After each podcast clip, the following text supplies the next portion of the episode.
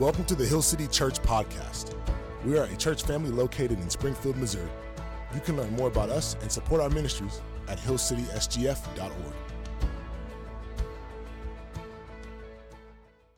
going to start with a quote. I, had a ment- I have a mentor and a friend who, who says this quite a bit, pastor, and I like it. You know my personality, you know why I like this. But here's what he says He says, People will make exceptions for exceptional people. You are not one of them. So get busy being faithful, being trustworthy, and working hard. I think that's very good advice for all of us. So, by way of review, as we've been in this series on work, um, last week we talked about our God works. It, like work was His idea. In the meta narrative of like, all of Scripture starts with our God working, and He creates us actually to work. When we are most human, most perfectly human, we were working. We were created in God's image. Work gives us dignity. Why? Because it was God's idea. And last week, if you remember, I talked about work being under attack. Uh, for sure in our region, but as I've uh, last week, as I started talking to people and doing more, more reading, really in our culture, work is under attack. Why is that? Because the enemy always attacks God's ways. And us working is God's way.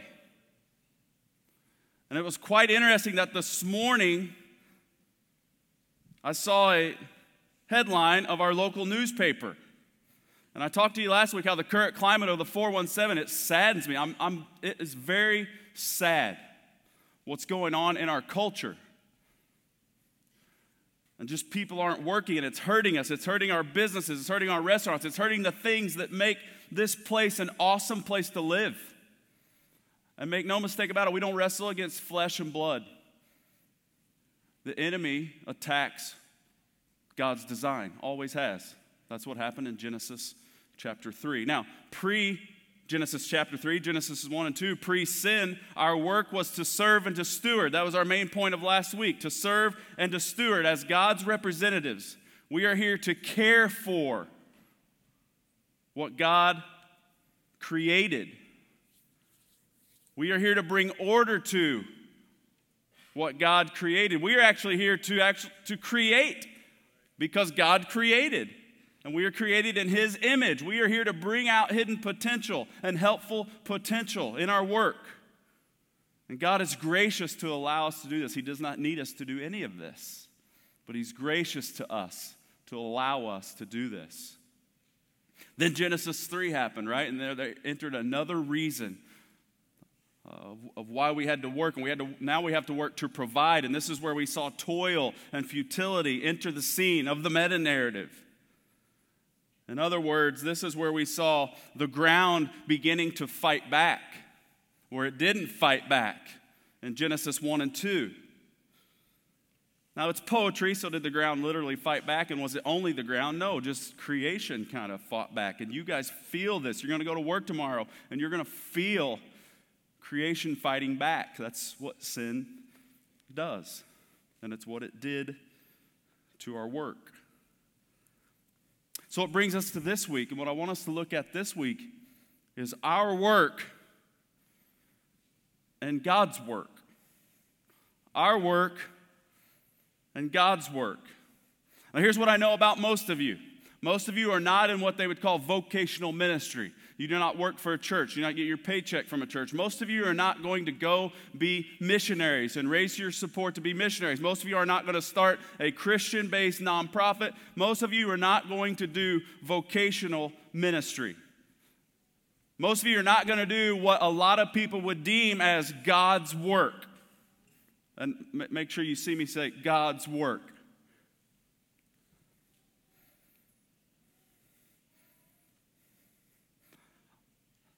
I want you to be encouraged this morning because I don't want you to make a mistake. Most of you, while you won't be in vocational ministry, you are doing God's work. And you need to understand that uh, this morning and, and, and moving forward. See, there's kind of like a myth out there There's a belief out there of a job that may, that may or may not have gospel impact, right? Am I doing a job that has gospel impact? And then you, you might even have people say to you, like, man, well, you know, you're not, you're, is your job really having gospel impact? And then you start questioning, you're like, man, does it? And then, and then maybe you're like, start feeling ashamed or guilty because, man, all my work, my work doesn't have, does my work have gospel impact? And I want you to be encouraged this morning because jobs don't have gospel impact, people have gospel impact. And, and listen, you can have gospel impact. And here, let me tell you a real scenario, right? There are a lot of people who get in and do the work that I'm doing, meaning a pastor, or they go to work for a church. And they believe this myth that a job has gospel impact. And there are a lot of people, even who have pastored churches, who have worked in a church, and they've had no gospel impact. They just had a job in a church. They've, they've not made a disciple ever, but they work in a church and they believe, oh, well, I'm, I'm, I have gospel impact. It's like, no, because a job doesn't cause you to have gospel impact. And I want you to be encouraged by that this morning. Teachers, carpenters, electricians, bankers, doctors. Are you, in reta- are you in retail? Are you an architect? Listen, you are doing God's work. You are doing God's work. Are you serving? Are you stewarding? Are you, are you caring for wherever it is that God has you? Are you bringing order to the arena in which God has placed you in? Are you creating? You are being like your master. It is God's work to serve and to steward. Now, here's the reality in society, I feel that we have lost sight of this in our work. We have lost the real uh, reason that we should work, or the primary reason. Now, how did this happen? How in society have we lost our way when it comes to work? So, I've done a lot of reading uh, as I prep for this, and I kind of brought this up, and I thought, you know what, I might as well just tell you guys what I'm reading, okay? So, here's a book, Every Good Endeavor by Tim Keller. Right, I, I, highly recommend it. You guys know I love this guy. This is a great book. I've done a lot of reading. Uh, I read this book for this sermon series. Then I read another one. Um, this is a secular book. This does not have one Bible verse in it. Okay, it's called So Good They Can't Ignore You Why Skills Trump Passion in the Quest for Work. Uh, Cal, uh, Cal Newport wrote this book. Okay, and then I've actually just started Garden City. That's, that's legit. I'm, I'm barely got going in it, but it's good. Okay, so if you're wanting to know these three books and then the Bible, that's how we got to where we are today. Okay? Now, why do I bring that up? Because when we talk about work, it's like, how did we get to this place where we are, where we're, not viewing work really properly? And so, so, in the book, So Good They Can't Ignore You, he talks about two different mindsets. And one is the passion mindset, and then the other one is the craftsman mindset. And here, here's what happens like this passion mindset. This is, this is what's going on in our world, and we're given all this advice. And here's the advice do what you're passionate about, or follow your passion. And what's crazy about this is like we're telling 18 year olds to do this. Now, we're still, 41 year olds are still doing this too, okay? But listen, we're telling 18 year olds to do this. And then they go to college and they change their major four times. Because it's like, how do you your brain doesn't even fully develop till you're like 26, and we're telling 18 year olds, hey, go follow your passion. Um, it's not working.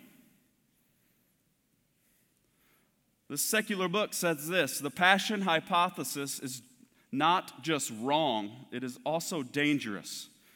The foundation for a career riddled with confusion and angst.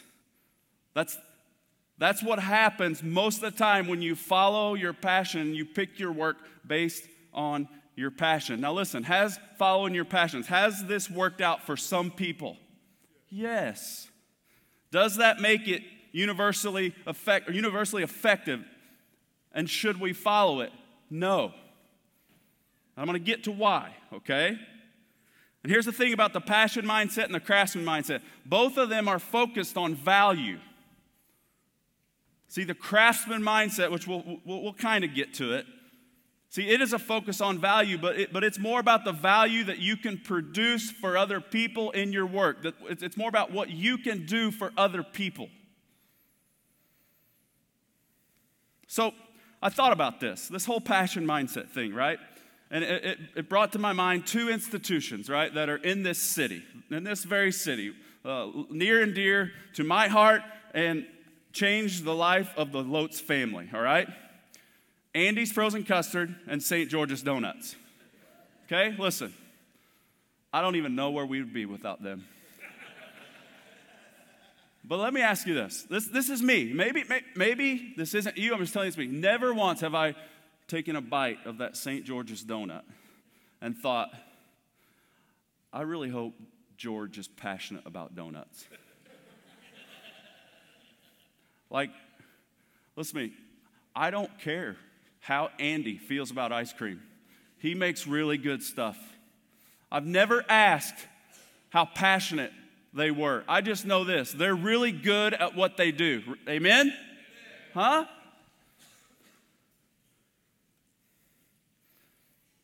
You see, let me talk to you about the passion mindset and why it presents a problem.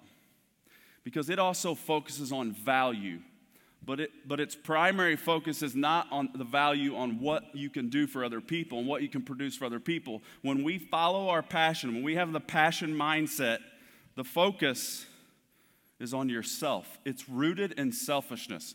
What can I get out of this job?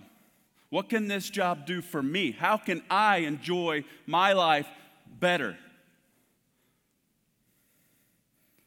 The secular book, the secular study, done by Cal Newport and his people, they concluded this when you focus on what your work offers you, it makes you hyper aware of what you don't like about it, leading to chronic unhappiness. And I don't know about you, I'm always so entertained. And I, I always try to find a secular book and try to kind of see where, where the world is on some things, right? And I'm always entertained when the, when the world is like, we have found something, we have figured something out. And the Lord is like, dude, I wrote about this thousands of years ago.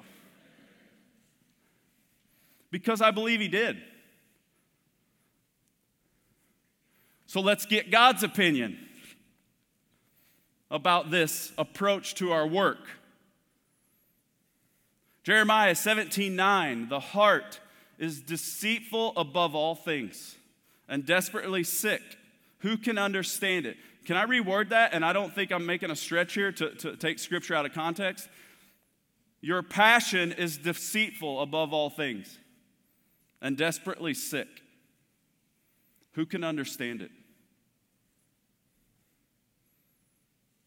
Philippians 2 3. Do nothing from selfish ambition or conceit, but in humility count others more significant than yourselves. Do nothing except pick your work from selfish am- no no no. Do nothing from selfish ambition. Quite simply, as, as Jesus said and was quoted in Acts 20, it is more blessed to give than to receive. I mean, listen, we could, I could, that's just three. Like, that's just three verses.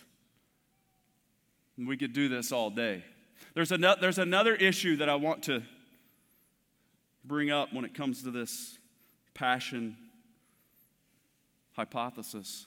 Here's another pitfall when, when this is your approach, you're going to have an identity crisis eventually. Because here, the, the passion mindset, it's kind of rooted in some questions. And some of you guys have been there, and I'm not, I don't want to guilt you or shame you if you've been on this journey. But like a lot of times people get in their work and they're unhappy, and then they start asking questions like, man, who am I?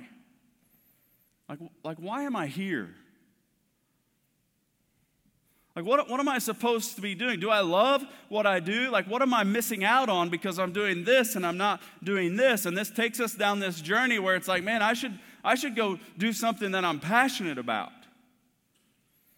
And then what we do, whether intentionally or unintentionally, is we place our identity in our work. We make this change because, man, we got to do something different. And now this becomes our identity. God never designed us. Go back to Genesis, Genesis 1 and 2. He never designed us to get our identity from our work. He gets dignity, God given dignity, but never our identity. Our identity is in Him. So, you guys may not know this about me, because I, I don't know why you wouldn't know this about me. I'm just thinking a lot of you may not. So, I'm into some good rom coms, okay? Uh, yes. So, Ryan Reynolds, I'm in. Okay? Matthew McConaughey, I'm in on all of them. So, there's a movie, The Proposal. Anybody? Okay, listen. It's good. So, you, so, so Sandra Bullock's character, right? She's, she's this driven woman, right? Her work and everything about her identity is her work. And it is actually pretty sad because it's, it's so much for identity that she never learned how to love. You know what happens when you follow your passion, you just do what you're passionate about, then you put your identity in your work? You will always struggle with love. She did not how to love, she didn't know how to love, she didn't know how to care for others. Listen, just go get some Andy's and go watch the proposal tonight, all right, guys?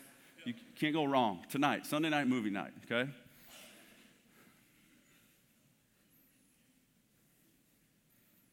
Nothing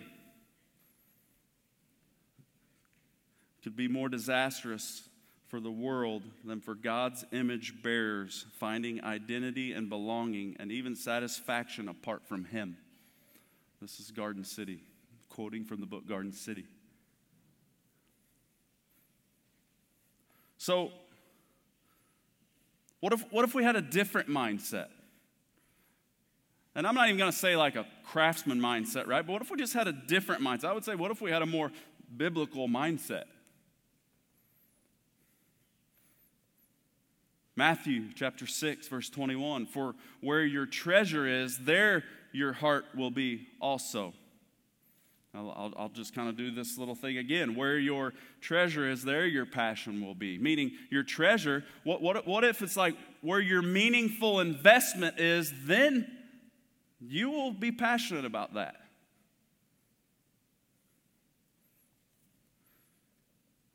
Mark chapter 10, verse 43 But it shall not be so among you, but whoever would be great among you must be your servant, and whoever would be first among you, you must be slave of all. For even the Son of Man came not to be served, but to serve, and to give his life as a ransom for many.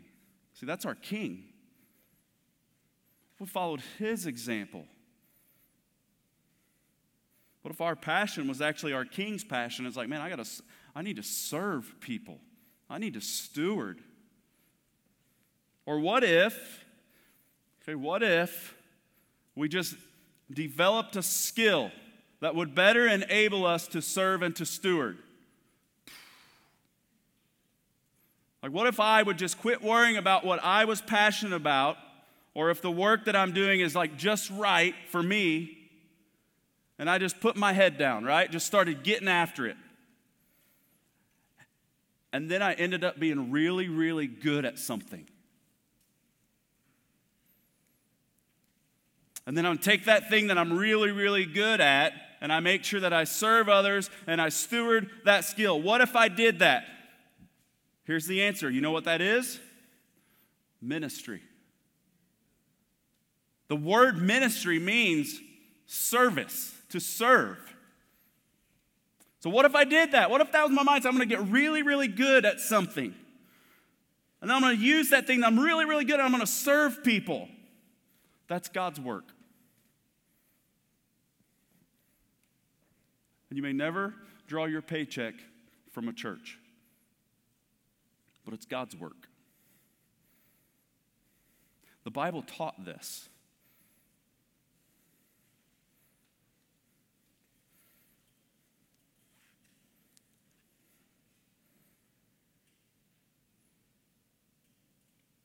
Do you see a man skillful in his work? Proverbs 22 says. Oh, he will stand before kings. Let's get really, really good at something. Do you see a man skillful in his work? He will stand before kings, he will not stand before obscure men. How about Matthew 5, chapter 16, right? In the same way, let your light shine before others so that they may see your good works and give glory to your Father who is in heaven. I don't think this verse is talking about taking a mission trip to Haiti. I love mission trips to Haiti. You should go. I just don't think this verse is talking about it. It's in the context of salt and light. And salt has this specific job, right? And light had this specific job. Go read it. Meaningful work. Listen, you're doing it. If you're serving, if you're stewarding, if you're working hard, you are doing it. And listen, it's going to be hard. And there are going to be seasons, probably of some great boredom. It's going to take faithfulness. It's going to take patience. It's going to take hard work. It's going to take integrity. It's going to take love.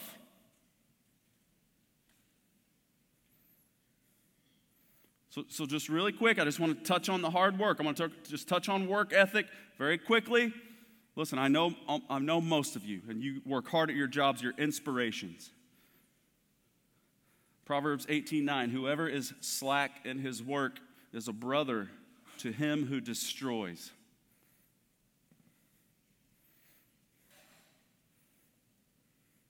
Are you working hard? Do you have a good work ethic? Are you faithful? Are you okay with being a little bit bored? I, I don't know. One, some, one athlete out there made a quote one time. Basically, if you're ever going to be great, you have to overcome the boredom of repetition. That's true of our work. That's true of our work. You got to overcome the boredom of repetition. If you ever want to develop a skill and become really, really good at something, that's just the way it's going to have to be. You can't just change jobs when you get bored. Now I'm going to do this. Oh, this is awesome. And I'm on a high. It's like, okay, now I'm bored. Now I'm going to change a job again. You're going to struggle to be effective. Your work,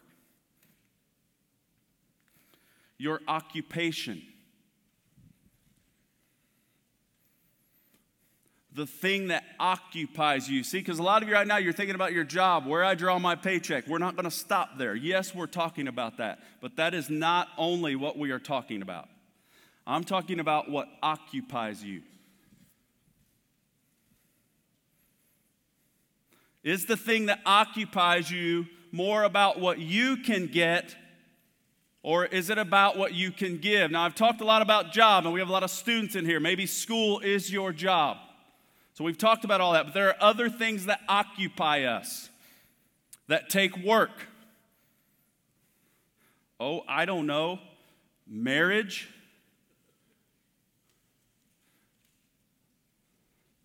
Genesis chapter 3, 16. Your desire shall be contrary to your husband, but he shall rule over you. That sounds like hard work. And all the married people said, Listen, Marriage takes hard work, takes faithfulness, takes patience. Oh, I don't know. How about parenting? Moms and dads? The Bible says in Proverbs 22 train up a child in the way he should go. That sounds like work. Training? Train up? That's work. Proverbs 22 also says folly is bound up in the heart of a child, but the rod of discipline drives it far from him. Wait a minute. Train up and discipline. That's work. Yes. Parenting occupies us. It's God's work. Marriage is God's work. Where you're going tomorrow to get a paycheck is God's work. Let's keep going. How about community? Proverbs 27 iron sharpens iron, and one man sharpens another. That sounds like work. Community takes work. One pastor said, Community is not found, community is forged. Galatians 6 2, carry each other's burdens. That sounds like work. It is, and it's God's work. Listen, so let me talk to a few of you, right? We have city groups in our church. Some of you haven't even haven't gotten into one yet, and, and you want to get in one. Some of you have been in like five.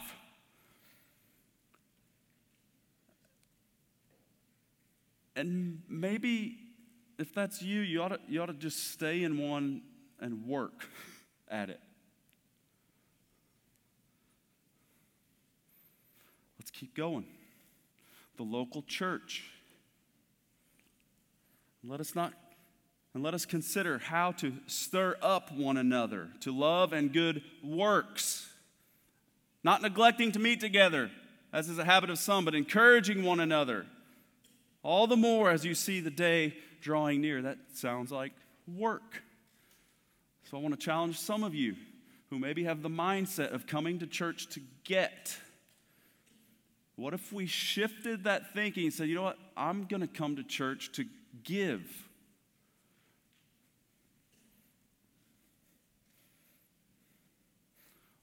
I could do this all day. I'm just going to go one more. What about sanctification? So I know we have our third through fifth graders in here. That's a big word. Sanctification. That, that is, quite simply, how we become more like Jesus. Sanctification. Becoming more like Jesus. Do you know that takes work? Like, like we don't just sit back and get gains. 2 Timothy chapter 2, 15. Do your best to present yourself to God as one approved, a worker who has no need to be ashamed, rightly handling the word of truth. Listen, your sanctification, your growth, your becoming more like Jesus takes work. And I don't want you to be, listen, this isn't something to bring shame or make you feel bad. Listen, hear me out. Some of you are like, man, I just don't know. I, I can't read the Bible. I don't read the Bible. I don't understand the Bible. And I know, I get it. It's, it's a tough thing. It's a tough thing. It takes work. You won't understand it in a week. You won't understand it in a month. You won't understand it in a year. Listen, it's just faithfulness, just like your work, year after year after year. And all of a sudden you're like, man, I've been reading this book for 25 years. I, I have never opened it yet and not learned something. But it's work. Your sanctification is work, and it's God's work.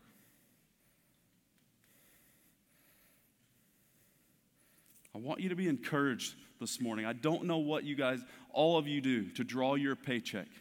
Some of you picked your jobs, some of your families picked your jobs. But I know this if you are stewarding and you are serving, you are doing God's work. And there's a way He would have you do it. Now, listen, I'm going to end the sermon today. The, if you were here last week, this is the exact same way that I ended last week. When I started this series, I said I'm going to end these sermons the same way every week on purpose. So if you hear this, you're like, oh, what? I heard this. But then some of you weren't even here last week, so here we go.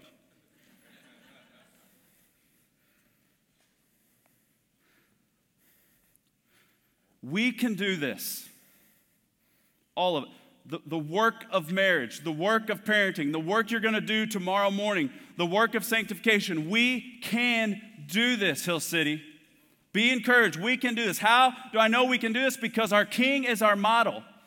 And he did the hardest work that will ever be done. Now, I told you, work of sanctification. There is work in sanctification. But praise Jesus, the work of salvation is not your work, it's Jesus' work and you don't have to work for that. But that's what's going to enable you to get up tomorrow morning and go to work. Because Jesus did the work. His life, He worked in His life. He told God as much I have finished the work that you gave me to do. Then He goes to the cross. We know the work of the cross. He bore our shame. He bore our sorrow and our suffering. That's work, and He did it, and He took a beating. He, he, he was mangled. And then he was buried and he was in the ground for three days and he rose again from the dead. Nobody can do that, only he can do that. And it's work, and he did it. And then he ascended into heaven. That's work. Anybody try to ascend into heaven lately? We can't do that. He can do it. It's work. And he's seated at the right hand of the Father, and he is still working right now, this second. Listen, I don't know what you did last night. Maybe you did something really dumb this morning. But Jesus is working right now. The Bible says he's making intercession on your behalf. When? Right now, and every minute and always. He's still working. That's how I know we can go to work tomorrow morning. That's how I know you can go home and forgive your husband today. That's how I know you can go love your child and teach them and point them to Jesus today. That's how I know you can serve your church today. That's how I know that you can get in the Word of God and ask Him to teach something, and He will. Because Jesus paved the way. Our King did this.